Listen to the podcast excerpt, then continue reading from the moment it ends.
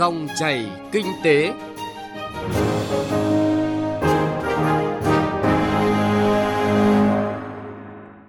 Các biên tập viên Thành Trung và Xuân Lan rất vui được gặp lại quý vị và các bạn trong dòng chảy kinh tế trên kênh thời sự VOV1 của Đài Tiếng nói Việt Nam. Chương trình hôm nay thứ ba ngày 31 tháng 3 có những nội dung chính sau đây. Qua 30 năm đổi mới và phát triển, kho bạc nhà nước góp phần quan trọng vào sự nghiệp xây dựng và phát triển kinh tế xã hội của đất nước. Thấy gì từ con số 18.600 doanh nghiệp ngừng hoạt động trong quý 1 năm nay? Đó là nội dung được ông Nguyễn Bích Lâm, Tổng cục trưởng Tổng cục Thống kê phân tích qua cuộc trả lời phỏng vấn của phóng viên Đài Tiếng nói Việt Nam. Những ngày này, nhu cầu mua thực phẩm sạch của người dân thủ đô Hà Nội tăng cao. Lợi dụng sự lo lắng của người dân, nhiều cửa hàng gắn mát thực phẩm sạch đua nhau mọc lên, nhưng sản phẩm thì thật giả lẫn lộn, khó kiểm soát. Nội dung này sẽ được phóng viên Đài Tiếng nói Việt Nam đề cập trong chuyên mục Chuyện thị trường ở phần cuối chương trình. Trước hết là một số thông tin kinh tế đáng chú ý. Từ ngày mai, mùng 1 tháng 4, Tổng cục Thống kê sẽ chính thức tiến hành điều tra doanh nghiệp năm 2020 trên phạm vi cả nước. Một trong những điểm mới căn bản của điều tra doanh nghiệp năm nay là triển khai thu thập thông tin doanh nghiệp bằng bảng hỏi điều tra trực tuyến. Thời gian thu thập thông tin được triển khai đến ngày 30 tháng 5. Theo báo cáo của Cục Thống kê Hà Nội, trong tháng 3 năm nay có 7 trên 11 nhóm hàng có chỉ số giảm so với tháng trước. Giảm sâu nhất là nhóm giao thông, giảm 4,19%, tiếp đến là nhóm văn hóa, giải trí và du lịch giảm 2,97%. 15 doanh nghiệp lớn cam kết giảm giá thịt lợn hơi còn 70.000 đồng 1 kg. Đây là kết quả cuộc làm việc của Phó Thủ tướng Trịnh Đình Dũng, Bộ trưởng Bộ Nông nghiệp và Phát triển Nông thôn Nguyễn Xuân Cường với các doanh nghiệp lớn trong ngành chăn nuôi ngày hôm qua 30 tháng 3. Với cam kết này, trước mắt sẽ đưa giá thịt lợn từ 75.000 đồng 1 kg hiện tại xuống mức 70.000 đồng 1 kg và lộ trình đến cuối quý 2 và quý 3 năm nay sẽ giảm xuống 65.000 đồng đến 60.000 đồng 1 kg. Nhằm chung tay cùng chính phủ phòng chống dịch COVID-19, Hiệp hội Doanh nghiệp nhỏ và vừa thành phố Hà Nội và công ty cổ phần tập đoàn Sunhouse đã trao ủng hộ các vật phẩm sinh hoạt tổng trị giá 5 tỷ đồng cho công tác phòng chống dịch COVID-19 thông qua Ủy ban Trung ương Mặt trận Tổ quốc Việt Nam. Trong khi đó, Liên hiệp Hợp tác xã Thương mại Thành phố Hồ Chí Minh, Sài Gòn Coop cũng cung cấp hơn 30.000 suất ăn cho những khu cách ly. Thời điểm này đã sát thời hạn quyết toán thuế năm 2019, số lượng người nộp thuế đến bộ phận một cửa rất ít. Thay vào đó, số thông tin dữ liệu gửi qua cổng thông tin điện tử thuế tăng mạnh. Cục thuế thành phố Hà Nội cho biết, sự đồng hành của người nộp thuế trong việc sử dụng các phương thức điện tử để giao dịch với cơ quan thuế vừa giảm thời gian, chi phí đi lại, vừa phòng chống dịch COVID-19 theo chỉ đạo của Thủ tướng Chính phủ.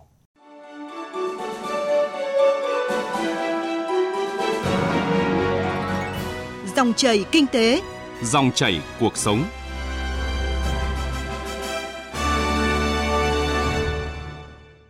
Thưa quý vị và các bạn, ra đời ngay sau cách mạng tháng 8 đến nay, kho bạc nhà nước đã vận hành thông suốt mạch máu lưu thông nguồn vốn ngân sách nhà nước đến mọi miền của đất nước. Việc quản lý và vận hành an toàn, hiệu quả ngân quỹ quốc gia của ngành kho bạc đã góp phần đắc lực vào sự nghiệp đấu tranh bảo vệ Tổ quốc cũng như xây dựng và phát triển kinh tế xã hội của đất nước. Đặc biệt, cùng với công cuộc đổi mới của nền kinh tế, kho bạc nhà nước cũng đã tái thành lập và ghi dấu chặng đường 30 năm đổi mới và phát triển mạnh mẽ. Trong dòng chảy kinh tế hôm nay, phóng viên Trung Hiếu sẽ làm rõ hơn về vấn đề này. Mời quý vị và các bạn cùng nghe. Ngành kho bạc kho quỹ quốc gia có bề dày truyền thống hơn 74 năm với tiền thân là Nha Ngân khố Quốc gia được thành lập theo sắc lệnh số 75 được Chủ tịch Hồ Chí Minh ký ban hành năm 1946. Theo từng thời kỳ của cuộc kháng chiến cứu quốc, kho bạc nhà nước được chuyển từ Bộ Tài chính sang quản lý bởi Ngân hàng Nhà nước. Từ ngày 1 tháng 4 năm 1990, kho bạc nhà nước được tái thành lập trực thuộc Bộ Tài chính và chính thức đi vào hoạt động trên phạm vi cả nước. Đến nay, sau 30 năm tái thành lập, hệ thống kho bạc nhà nước đã xây dựng phát triển toàn diện trên cả ba khía cạnh, cải cách thể chế và chính sách, hiện đại hóa công nghệ cùng với hoàn thiện tổ chức bộ máy và phát triển nguồn nhân lực. Là người đã từng nhiều năm được phân công quản lý lĩnh vực tài chính, ngân sách, ông Vương Đình Huệ, Ủy viên Bộ Chính trị, Bí thư Thành ủy Hà Nội nhìn nhận. Trong uh, suốt thời gian 30 năm qua, đặc biệt là những năm gần đây thì uh, kho bạc nhà nước cùng với toàn ngành tài chính đã có rất nhiều cái nỗ lực cố gắng và đạt được những thành quả rất là ấn tượng uh, giúp cho cái việc là tập trung phân phối các cái nguồn lực của chính sách tài khóa một cách có hiệu quả nhất đặc biệt là trong cái việc mà huy động rồi tập trung ờ, một cách nhanh nhất, kịp thời và đầy đủ mọi nguồn thu của ngân sách nhà nước. Trong quá trình phát triển suốt 30 năm qua, Kho bạc Nhà nước luôn quan tâm công tác đổi mới, cải cách tài chính công và hiện đại hóa để đảm bảo yêu cầu quản lý ngân sách quốc gia ngày càng công khai, minh bạch và theo chuẩn mực quốc tế. Kho bạc Nhà nước đã sớm xây dựng và triển khai thành công hệ thống thông tin quản lý ngân sách và kho bạc, gọi tắt là TAMIS, và hiện nay đang ứng dụng mạnh mẽ dịch vụ công trực tuyến, giúp đảm bảo quản lý an toàn, hiệu quả, vừa tạo thuận lợi nhất cho khách hàng giao dịch. Ông Dương Tấn Hiền, Phó Chủ tịch Ủy ban nhân dân thành phố Cần Thơ đánh giá trong ờ, những năm gần đây đó thì kho bạc cũng có một cái bước cải tiến đó là nâng lên là kho bạc điện tử đẩy mạnh cái công nghệ thông tin vào trong hoạt động của kho bạc thì đã giúp cho người dân là và các cái đơn vị doanh nghiệp giảm bớt phải tới kho bạc thì rút ngắn thời gian nhanh gọn hơn thì sẽ giúp cho các đơn vị thuận tiện trong cái hoạt động của mình. Từ đó cũng là tạo cái điều kiện để thúc đẩy các hoạt động của kinh tế ở địa phương. Đối với ngành kho bạc, năm 2020 này cũng có những sự kiện lớn ghi dấu mốc 30 năm tái thành lập, với những chức năng quản lý mới được tăng cường và mở rộng. Đơn cử như hệ thống thông tin, tổng kế toán nhà nước đang được khẩn trương xây dựng để các đơn vị bên ngoài có thể gửi thông tin tài chính cho kho bạc nhà nước theo hình thức điện tử. Năm 2020 cũng là năm đầu tiên kho bạc nhà nước thực hiện lập báo cáo tài chính nhà nước toàn quốc, giúp tăng cường tính công khai, minh bạch, nâng cao trách nhiệm giải trình của nền tài chính quốc gia. Báo cáo này cũng phù hợp với thông lệ quốc tế và xu thế hội nhập, cũng như nâng cao mức tín nhiệm của thế giới với nền tài chính quốc gia của Việt Nam. Ông Tạ Anh Tuấn, Tổng Giám đốc Kho bạc Nhà nước Việt Nam nhận định. Vượt qua khó khăn của những năm đầu tái lập, hệ thống kho bạc nước đã có những bước phát triển vượt bậc. Chức năng nhiệm vụ ngày càng hoàn thiện, công tác cải cách hành chính, ứng dụng công nghệ thông tin và kiện toàn tổ chức bộ máy phát triển nguồn nhân lực diễn ra mạnh mẽ, từ đó góp phần cùng ngành tài chính xây dựng và phát triển đất nước. Trước thời cơ và thách thức mới, kho bạc nước tiếp tục cải cách hiện đại hóa, nâng cao chất lượng phục vụ, chủ động tham gia vào cuộc cách mạng công nghiệp 4.0 và tinh gọn tổ chức bộ máy theo chủ trương của Đảng, Nhà nước và Bộ Tài chính. Vì vậy, toàn thể cán bộ kho bạc nước cần trân trọng, giữ gìn và tô đậm thêm nét son truyền thống đoàn kết góp phần viết tiếp trang sử vẻ vang của ngành tài chính. Lãnh đạo kho bạc nhà nước luôn xác định Đảng, Nhà nước và nhân dân đã tin tưởng giao cho ngành quản lý một khối lượng rất lớn tiền và tài sản thì ngành kho bạc phải có trách nhiệm quản lý tốt, quản lý an toàn và sử dụng hiệu quả nhất. Có như vậy mới đảm bảo mỗi đồng tiền được chi đúng, chi có hiệu quả, sẽ góp phần làm cho kinh tế xã hội thêm phát triển, quốc phòng an ninh thêm vững chắc. Và có như vậy mới đáp ứng kỳ vọng mà chính phủ và nhân dân đặt ra cho ngành kho bạc và cùng là để chào mừng 30 năm ngày tái thành lập kho bạc nhà nước Việt Nam mùng 1 tháng 4 năm 1990, mùng 1 tháng 4 năm 2020.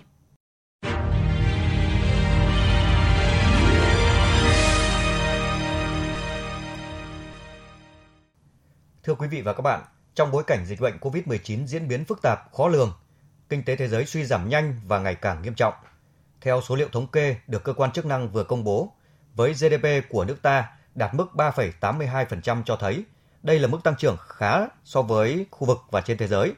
Điều này thể hiện nỗ lực của cả hệ thống chính trị trong cuộc chiến hạn chế tác hại và tiến tới chấm dứt dịch bệnh này. Thế nhưng, có một khía cạnh đáng chú ý. Cùng với bảng số liệu được công bố, có con số 18.600 doanh nghiệp ngưng hoạt động.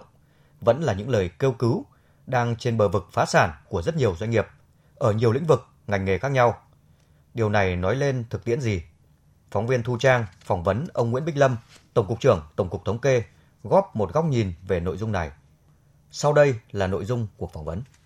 Vâng thưa ông, Tổng cục Thống kê vừa mới công bố là có tới 18.600 doanh nghiệp ờ, ở diện là tạm ngưng hoạt động trong ờ, quý 1 năm nay. Thì thưa ông là Tổng cục Thống kê ờ, khẳng định những cái thông tin thực tiễn như thế nào, những nguyên nhân như thế nào gây nên cái tình trạng này? Nguyên nhân chính mà số doanh nghiệp dừng như thế đó thì nó có hai cái nhóm nguyên nhân. Cái nhóm nguyên nhân đầu tiên phải nói đó là cái dịch bệnh Covid-19. Nó làm cho là nhu cầu tiêu thụ của người dân suy giảm. Người dân người ta không dám à, đi lại nhiều và nó sẽ ảnh hưởng đến cả cái người lao động. Đồng thời là cái điều kiện sản xuất kinh doanh sẽ khó khăn hơn. À, nguyên vật liệu không đủ thì cho nên là nó nó suy giảm cho nên suy giảm cả về mặt là do Covid-19, suy giảm cả về do cái nhu cầu của nền kinh tế nó bị suy giảm và cái nội lực của các doanh nghiệp nó không đủ. Bởi vì trong cái tổng số cái doanh nghiệp như thế đến 98% là doanh nghiệp nhỏ và vừa. Với quy mô lao động rất nhỏ, quy mô vốn rất nhỏ, khi mà có những cú sốc như vậy thì người ta khó có thể trang trải được. Ngay những cái ờ, doanh nghiệp nhỏ và vừa ở những cái nước phát triển như là Mỹ đó, thì cũng đòi hỏi cái chính phủ phải hỗ trợ rất lớn thì người ta mới có thể, gọi là, không bị đóng cửa. Có thể là không, ý là không bị đóng cửa, không chết, để khi mà dập, xong dịch thì người ta sẽ lại tiếp tục sản xuất chứ chưa nói đến cái chuyện là sản xuất trong thời kỳ dập dịch À, thưa ông nhưng mà ông suy nghĩ như nào khi mà hầu hết tất cả các doanh nghiệp ở tất cả các lĩnh vực ngành nghề đều đồng loạt kêu cứu? Thực ra Covid-19 thì nó ảnh hưởng đến tất cả các ngành kinh tế, tất cả các lĩnh vực. Nhưng mà họ kêu bởi vì là đó là nó cũng có khó khăn nhưng mà chúng ta cần phải phân chia ra xem là những cái nhóm doanh nghiệp theo quy mô vừa và nhỏ như thế nào, hoạt động trong những ngành kinh tế gì thì sẽ phải chịu tác động nhiều. Chẳng hạn như cũng cùng là doanh nghiệp, cùng quy mô như nhau nhưng mà nếu mà hoạt động trong lĩnh vực à, lưu trú ăn uống trong lĩnh vực vận tải trong lĩnh vực hàng không trong lĩnh vực à, du lịch thì chắc chắn là khó khăn hơn những cái doanh nghiệp hoạt động trong lĩnh vực xây dựng trong lĩnh vực sản xuất của cải vật chất như là trong lĩnh vực công nghiệp chế biến chế tạo. Nên chúng ta cần phải phân chia ra những cái à, nhóm doanh nghiệp ở những nhóm ngành nào để từ đó chúng ta xác định được cái thực thực sự khó khăn của họ.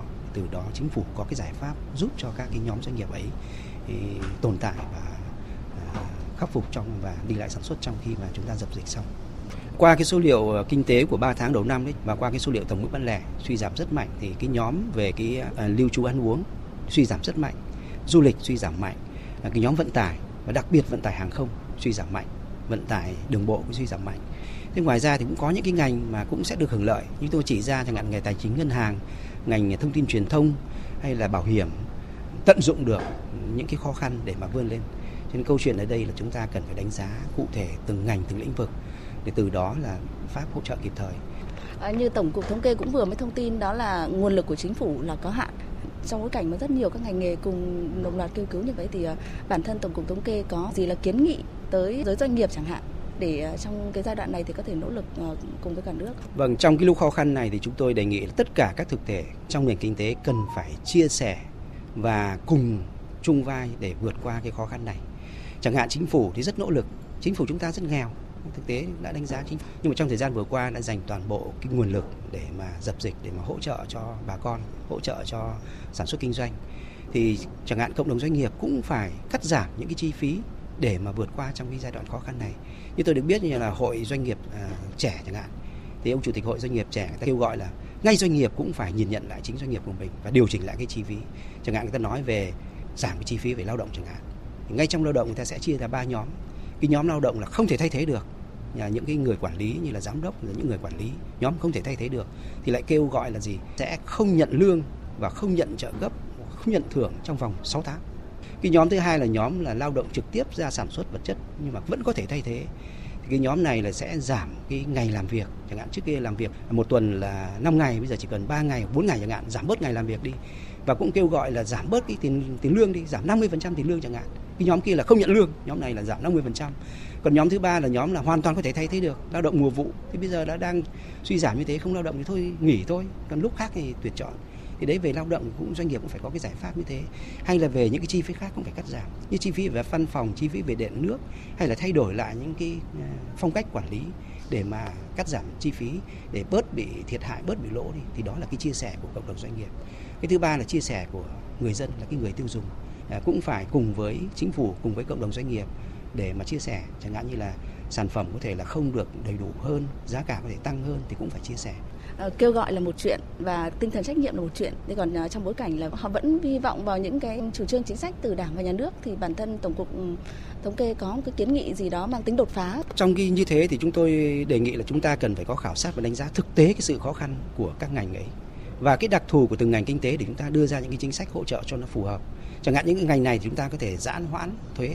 Những ngành khác thì chúng ta có thể là có những cái giải pháp khác nhưng mà một tuyệt nhiên là đối với doanh nghiệp thì chúng ta không nên là cho vay tín dụng để họ giải quyết vấn đề thanh khoản vấn đề vay ngân hàng vay tín dụng chỉ để phát triển sản xuất chứ còn để giải quyết vấn đề thanh khoản để chi trả cho đội ngũ lao động hay để chi trả cho tiêu dùng cuối cùng thì đó là một cái cái cái giải pháp chúng ta cần phải cân nhắc rất kỹ cho nên tôi nói là với tùy từng ngành từng lĩnh vực nó có cái đặc thù riêng chúng ta phải có một cái khảo sát chúng ta có đánh giá để có những cái giải pháp rất cụ thể.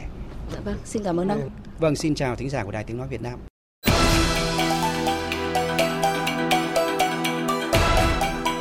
Chuyện thị trường Thưa quý vị và các bạn, cùng với cả nước, người dân thủ đô Hà Nội đang gồng mình phòng chống dịch COVID-19. Để đảm bảo bữa ăn cho gia đình, các bà nội trợ chọn mua những thực phẩm sạch trong các cửa hàng, hạn chế ra ngoài nhiều lần. Tuy nhiên, thị trường thực phẩm sạch tại thủ đô Hà Nội vẫn chưa được quản lý chặt chẽ, khiến người tiêu dùng không khỏi băn khoăn. Ghi nhận của phóng viên Thành Trung. Những ngày này, các cửa hàng thực phẩm tại thủ đô Hà Nội luôn đông đúc kẻ bán người mua. Do tâm lý lo ngại dịch bệnh sẽ còn kéo dài, nhiều bà nội trợ mua nhiều rau củ, thịt cá để dự trữ.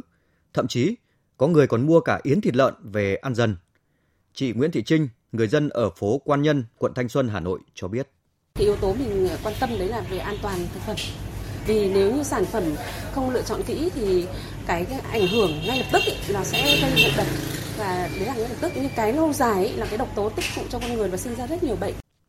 Đáp ứng nhu cầu tăng cao của người tiêu dùng thủ đô, các cửa hàng trưng biển bán thịt lợn, rau an toàn đua nhau mọc lên. Tại một số cửa hàng trưng biển thực phẩm sạch trên phố Kim Mã, theo giới thiệu của chủ cửa hàng, rau được trồng theo phương pháp hữu cơ, tức là hoàn toàn không sử dụng hóa chất. Thịt lợn bản mường, cá rô đồng, đồ biển thì còn tươi nguyên. Mặc dù cố gắng đưa ra nhiều hình ảnh, tư liệu về quá trình nuôi trồng hoàn toàn không dùng hóa chất, nhưng chính chủ cửa hàng cũng thừa nhận, nếu chỉ nhìn bằng mắt thường thì khó mà phân biệt được chúng với rau thịt bán ở ngoài chợ. Theo những người trong nghề, thì thị trường thực phẩm an toàn đang thật giả lẫn lộn, không ai có thể kiểm chứng được. Một lần nữa, người dân đứng trước nguy cơ vẫn phải ăn thực phẩm bẩn nhưng phải trả tiền cao gấp mấy lần. Người dân đến đây mua hàng vì tin tưởng vào chữ thực phẩm sạch, được treo ở trên biển, chứ thực sự họ cũng không biết làm thế nào để phân biệt được thực phẩm nào là an toàn hay là không an toàn. Cái tiêu chuẩn an toàn ấy thì phải có máy móc người ta mới đo được. Thì mình chỉ có cảm nhận được và mình tin tưởng theo ờ, nhà nước người ta đã công nhận. Thì mình cũng có tìm hiểu trước qua bạn bè với qua một số người mà người ta thường hay mua đây đó với là đến đây thì mình cũng có hỏi qua ở cửa hàng cũng có hỏi thì mình cũng tin tưởng theo như vậy thôi chứ thực sự mình cũng có cái gì để kiểm định được là nó thực sự an toàn hay không thì mình cũng không biết Mặc dù đang triển khai quyết liệt các giải pháp để cung cấp thực phẩm sạch cho người dân thủ đô, trong đó có chương trình mỗi xã một sản phẩm hay còn gọi là ô cốp. Tuy nhiên, việc phát triển các sản phẩm ô cốp được Ban chỉ đạo xây dựng nông thôn mới thành phố Hà Nội thẳng thắn nhìn nhận. Những khó khăn, tồn tại hạn chế như là nhiều nông sản được sản xuất với quy mô nhỏ lẻ, một số sản phẩm chủ lực của địa phương chưa xây dựng được thương hiệu, sản phẩm tiêu thụ chủ yếu ở dạng thô sơ, hàm lượng khoa học công nghệ trong sản phẩm thấp, sức cạnh tranh chưa cao. Nhiều sản phẩm, mặc dù chất lượng tốt, nhưng hồ sơ chứng minh cho sản phẩm thường không đầy đủ. Đặc biệt, câu chuyện sản phẩm còn sơ sài, chưa gắn kết được lịch sử, văn hóa của địa phương với công nghệ sản xuất và mong mỏi của công chúng tiêu dùng với sản phẩm đem lại cho họ. Chính vì vậy, giá trị gia tăng của sản phẩm chưa được cao so với kỳ vọng. Những doanh nghiệp tạo được thương hiệu còn ít, chưa tạo được sự lan tỏa trong cộng đồng doanh nghiệp sản xuất và phân phối lưu thông. Vì vậy, việc liên kết thành chuỗi từ trang trại đến bàn ăn là rất quan trọng. Bà Đinh Thị Hải Yến, chủ cửa hàng thực phẩm sạch Từ Tâm, Hà Nội nói. Chúng tôi là chuỗi liên kết là các ờ, nguyên liệu đầu vào truy xuất được từ những trang trại chúng tôi đầu tư từ nuôi trồng ờ, cho đến ờ, giết mổ, chế biến và tiêu thụ ba tiêu đầu ra thì nó là một hệ thống chuỗi khi tham gia chương trình ô cốp của thành phố Hà Nội thì ờ, các đơn vị tham gia như chúng tôi là được hỗ trợ về cái thiết kế tem nhãn cũng như là cái truyền thông quảng bá và ờ, xúc tiến thương mại để các cái sản phẩm ờ, từ nhà sản xuất kết nối được đến tận tay người tiêu dùng một cách là hiệu quả cao hơn. Thưa quý vị và các bạn, thực tế hiện nay đặt ra một câu hỏi, nếu những cửa hàng thực phẩm an toàn nhập hàng trôi nổi ngoài chợ rồi bán với giá thực phẩm sạch thì người tiêu dùng làm sao nhận biết được? Không ít người sản xuất và người phân phối thực phẩm an toàn đang lợi dụng sự lo lắng của người tiêu dùng để gian lận và trục lợi bất chính. Trong khi chờ đợi các ngành chức năng kiểm tra, xử lý, nhiều người tiêu dùng vẫn phải mua thực phẩm sạch hoàn toàn chỉ bằng niềm tin và phải trả tiền cao gấp mấy lần cho một mớ rau, cân thịt. Những nội dung trong chuyên mục Chuyện thị trường vừa rồi cũng đã kết thúc dòng chảy kinh tế hôm nay. Chương trình do biên tập viên Thành Trung và nhóm phóng viên kinh tế thực hiện. Cảm ơn quý vị thính giả đã quan tâm theo dõi.